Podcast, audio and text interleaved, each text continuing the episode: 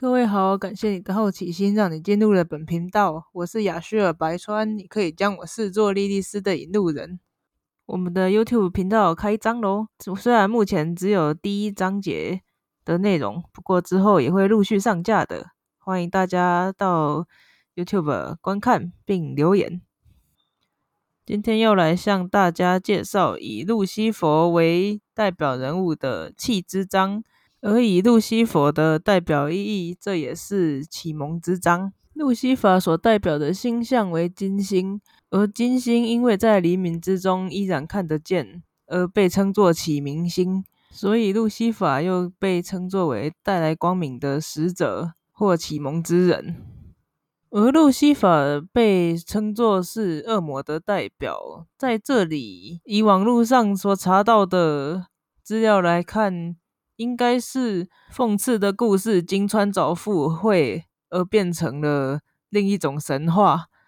根据圣经记载，因为巴比伦王自诩为星，并希望以至高者平起平坐，而打败了以色列王。之后国家灭亡，而记载者就用了明亮之星来讽刺他。这就演变成路西法想要反抗上帝，但却失败了，被打入地狱的故事。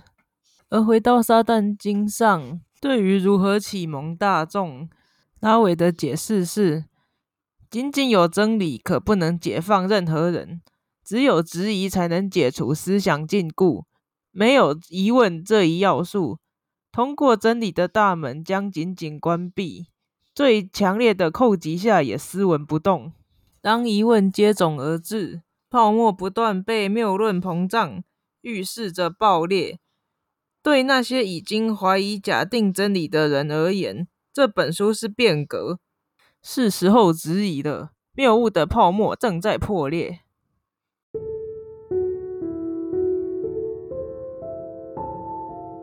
接下来则是质疑神以及神的定义为何。有一种普遍的误解，认为撒旦教徒不信神。神的概念，不同时代的人有不同的解释。撒旦教只接受最合适的一种定义。人总不断的在创造神，而不是神创造他。有人说上帝慈祥，有人说上帝可怕。但对撒旦教徒来说，神。不管怎么称呼，或是本来就没有名字，是自然的平衡要素，与苦难并无关系。有个主宰整个宇宙运行的强大力量，却过分关注我们这一颗小小星球上的所有生物的喜与悲，并被称作神的旨意。如果上帝真的万能，而且如自己所愿的仁慈，那他又为何让这一切发生？宗教家们一直都只会从圣经和手册上寻求证明、否定、肯定、声讨和解释的依据。撒旦教认识到人、宇宙的作用和反作用是一切的原因，不会误导自己被他人意志所左右。我们再也不会因为什么几章几节里教到哪首圣歌里唱到就听天由命。撒旦教相信求神拜佛没有任何好处，只不过减少成功的机会罢了。因为虔诚的教徒总是满足的坐等，为本该由自己努力的工作祈祷，以为可以更快速捷便的完成。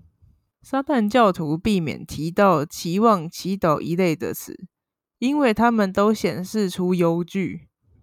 如果我们期望祈祷某件事情的发生，我们就不会采取积极的行动。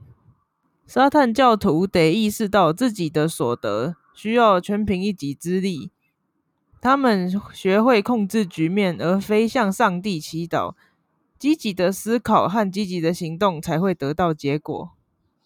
而正如撒旦教徒不祈祷神的帮助，他不会为自己的错误而祈求宽恕。在其他宗教中，当某人犯了错，要么向神祈求宽恕，要么就要向仲裁者坦白，让其向神祷告，祈求宽恕他的罪孽。而这里的仲裁者指的就是神职人员，像是神父、修女或是牧师。而在台湾的话，大概就是道士或庙公、桌头一类。撒旦教徒知道祈祷没有好处，并意识到人类犯错很自然。如果他真的为自己的行为感到抱歉，他会从中汲取教训，不会犯下同样的事情。如果他并不是真心为自己所为和道歉，就会犯重复犯下同样的错。而人们忏悔自己的罪孽，通常还是同一种，在同一个脉络中的宗教信仰，也可能因为解释的不同而有不同的教派。就如同某个形象为模糊的宇宙智慧人类形象，长白胡须，穿着凉鞋，知道每个人的言行，但以此形象作为神的教派里，却彼此称为异端。即便大致上的教条和虔诚感几乎相同，即便神在所有这些宗教中的概念基本相同，彼此所选择的却会被互相斥责，因为他们的宗教赋予着不同的标签。如果对于神的崇拜充满了这么多的暴力偏见，那么神的意义到底有多不同呢？谁又是正确的呢？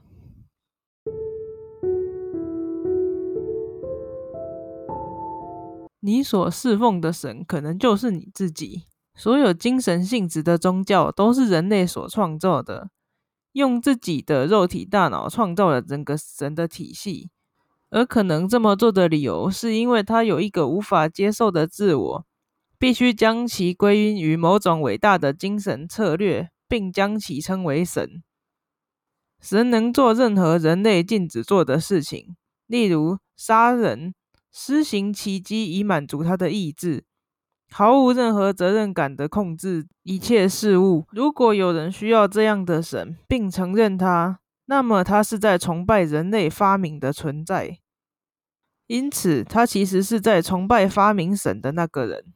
如果人类坚持以神的形式形象化他内心真正的自己，那么为什么要以惧怕神的姿态惧怕真实的自己呢？人类或许需要仪式或教义，但是没有任何一个法律说明一个形象化的神是必须存在。而在文末他做的结论就是：有些人在进行宗教活动的时候，可能会发现自己不过就是个凡夫肉体，而不是心灵跟肉体上分开来，可以个别审视。而在这些人了解之后，可能会有两种情况。一种是日复一日的恨自己，恨得要死，或者为真正的自己感到高兴。而如果怨恨自己，他可能会去再找出更高阶段的信仰以及自我催眠。但如果为自己感到高兴，发现仪式和典礼是宗教用于谎言中维持信仰的重要工具，那就代表着自己在作为人的真实道路上又更近了一步。